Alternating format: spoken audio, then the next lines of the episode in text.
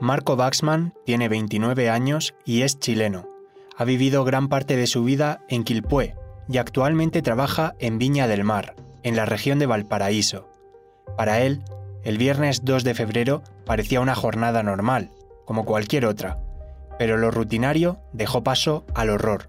E-, el miedo, la desesperación te, nubla la mente.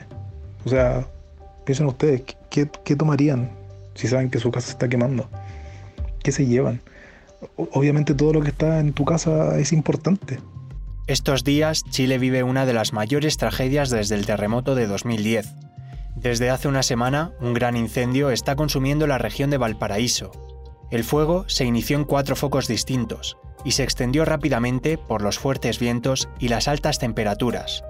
A día de hoy, se sabe que han muerto 131 personas y se han contabilizado centenares de daños materiales. A continuación, Marco, en primera persona, nos narra la odisea que vivió aquel día para escapar de las llamas.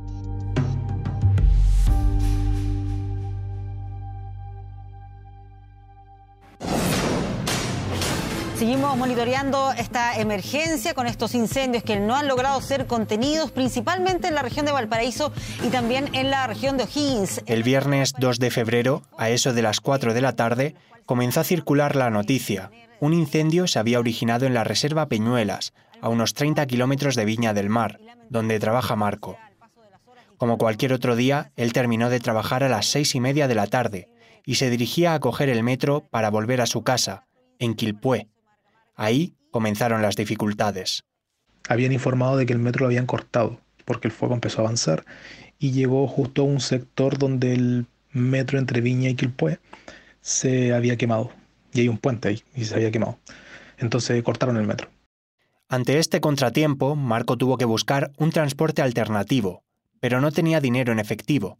Entonces yo fui a sacar plata después de que salí del trabajo y resulta de que mm, el cajero estaba llenísimo. Me fui a otro, al centro de la ciudad y también estaba todo colapsado. Ahí comienza el caos. Después se corta la luz y la gente se empieza a asustar. ¿Y por qué lo noté? Porque estaban todos corriendo para todos lados, mandando audios por WhatsApp seguramente, llamando. Se corta después la, señal, no, había señal, no había eh, datos para tener internet móvil. Marco intentó coger un autobús, pero al igual que los cajeros, estaban llenos. Las alternativas que tenía parecían agotarse, y a la vez el fuego se extendía.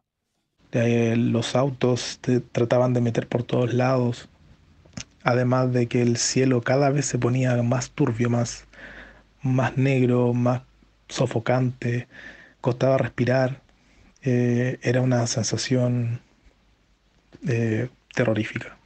El caos fue creciendo y la gente acabó refugiándose a orillas del mar. Estábamos en la playa esperando que pasara la tragedia, a ver si es que volvía la luz, volvía el internet, si es que se podía llamar, y resulta de que pasaron horas y no, no se podía. Yo me intenté comunicar con, con mi hermana, con mi familia, pero tenía poca batería y la señal no funcionaba muy bien. Los mensajes no llegaban completamente. Así que estaba básicamente solo. Se hicieron las 12 de la noche. Marco había recorrido toda la ciudad para intentar buscar una escapatoria, una oportunidad para salir de allí, pero no tuvo éxito. Decidió entonces volver al punto de partida, coger un autobús para salir de la zona, pero tenía que comprar el billete. No había manera de, sacar dinero en efectivo, no se podía, porque no había luz, no había internet, no había nada. Solo tenía un dólar, un dólar que había conseguido hace cinco años. Me lo dieron como obsequio y lo tenía guardado en la billetera, no sé, como recuerdo, para la suerte. Y tuve que utilizarlo para poder pagar el bus porque era la única manera de poder devolverme se lo pasé al chofer, que igual se impresionó porque aquí en Chile no utilizamos dólares para pagar eh, cosas cotidianas. Tenemos nuestra propia moneda local, que es el peso chileno. Em, pero accedió y me llevó, y claro, ahí estaba mucho más tranquilo. En ese autobús, Marco pudo respirar por unos momentos, pero después, para llegar a casa, tuvo que continuar andando. A medida que me acercaba, el humo estaba cada vez más sofocante había mucho más pánico en ese sector porque el fuego ya estaba ahí mismo. El fuego se empezó a propagar tan rápido eh, que a mucha gente no se dio cuenta y empezó a agarrar las casas. Eh, incluso pasando por, por el troncal urbano, que es por donde pasan las micros, los autos, la carretera que conecta las ciudades. Salir de aquella ciudad convertida en horno era lo único que importaba. Hay que tener en cuenta que Viña del Mar cuenta con muchas ciudades en el extrarradio. Hablamos de Valparaíso, de Quilpué, de Villa Alemana, de Placilla.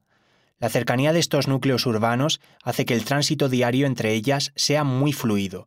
Con la carretera principal, la Ruta 68 cortada y el metro averiado, cada una de estas ciudades quedaron aisladas. Al final, Marco pudo llegar a casa. El fuego no lo había alcanzado como había pasado en otros casos. Fue allí cuando se dio cuenta del alcance real de la catástrofe. Empezaron a, circular imágenes en donde se muestran, creo que la imagen más impactante que vi fue una calle en donde los autos, como estaba tan colapsado el troncal urbano, eh, empezaron a buscar vías alternativas para irse. Y hay una imagen que muestra que están una calle llena de autos quemados, carbonizados. Es devastador. Esa, esa imagen habla por sí sola. Yo me puedo imaginar a la gente tratando de arrancar y las llamas venían alcanzándolos y la gente tuvo que dejar su auto ahí y correr, porque si no, iban a morir. Los días posteriores a aquel Viernes Negro fueron incluso peores. Se empezaba a tener constancia de los daños humanos y materiales. Porque se entregó un último reporte por parte del Servicio Médico Legal y que da cuenta de la cantidad de fallecidos por los incendios que ya llega a 123, es decir, uno más que en el reporte anterior. La cifra de muertos fue aumentando con el paso de las horas. En un principio era difícil obtener datos oficiales. Al pasar los días, al pasar las horas, la gente iba encontrando cadáveres bajo los escombros. Y, mucha gente desaparecida, que hasta el día de hoy algunos han encontrado, otros lo siguen buscando. Ha sido terrible. El paisaje a su alrededor ha cambiado drásticamente. En este momento lo que se puede contemplar aquí en la zona es un paisaje desolador. Eh, los árboles, las estructuras, todo ha sido devorado por las llamas todo está color, color de gris, porque está todo calcinado, todo hecho cenizas. Lo más impactante que he podido ver en estos días ha sido ver a las familias desesperanzadas, tratando de, con lo poco que quedó, tratar de levantar de nuevo un hogar y mantenerse unidos. Ahora, Marco hace balance de los hechos, consuela a amigos que lo han perdido todo, compañeros del colegio, de la universidad, de su actual trabajo, tuvieron que huir de sus casas con lo puesto, sin tiempo a reaccionar ante la velocidad del fuego. Creo que las cosas más terribles de perder en un siniestro como el que ha vivido la zona es perder la misma infraestructura de tu hogar, de tu casa. Un lugar en donde puedes llegar todos los días, donde comes, donde vas al baño, donde habitas, donde creas recuerdos, donde tienes una rutina. Un lugar donde tenemos trocitos de nosotros. Creo que es lo más terrible, perder la misma casa como tal. Además de recuerdos y cosas más emotivas, como por ejemplo las fotos, los recuerdos que puedas tener de experiencias, eh, los títulos que tanto te costó quizás estudiar y, y poder obtener cosas materiales que, que quizás no se valoran mucho en su momento, pero una vez que ocurran este tipo de situaciones, todo eso queda hecho cenizas. Desde ya se está investigando la eventual intencionalidad de estos incendios. Y aunque cuesta imaginar quién podría estar dispuesto a causar tanta tragedia y tanto dolor, sepan que se va a investigar hasta las últimas consecuencias. Todos los veranos existen incendios forestales y generalmente luego de un tiempo empiezan a construir encima de los predios siniestrados. Una tragedia como esta, una catástrofe como esta no se inicia sola. Lo más probable es que haya gente detrás de todo esto, con fines eh, por negocio. Intentan sacar provecho de todo esto para construir alguna carretera probablemente, o para que las inmobiliarias se tomen esos terrenos y puedan construir. hay negocio detrás de todo esto.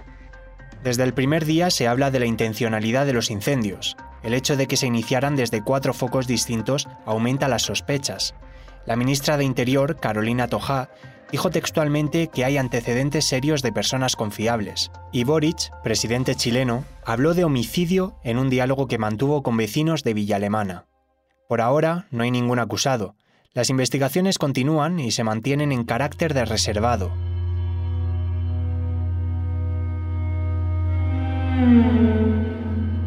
131 personas han perdido la vida con estos incendios y 15.000 viviendas han resultado afectadas, por no hablar de los daños a la fauna y la flora.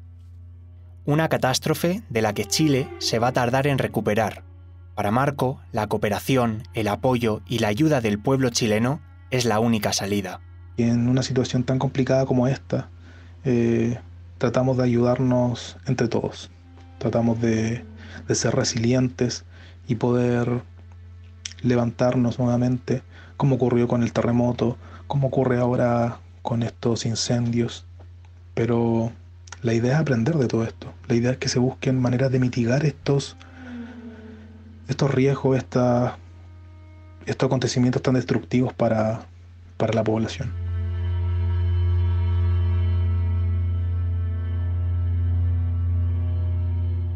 Gracias por escuchar. Este podcast ha sido escrito por Manuel Garre, con audios desde Chile de Marco Baxman. Este y otros reportajes están disponibles en abc.es y en todas las plataformas de audio. Mm.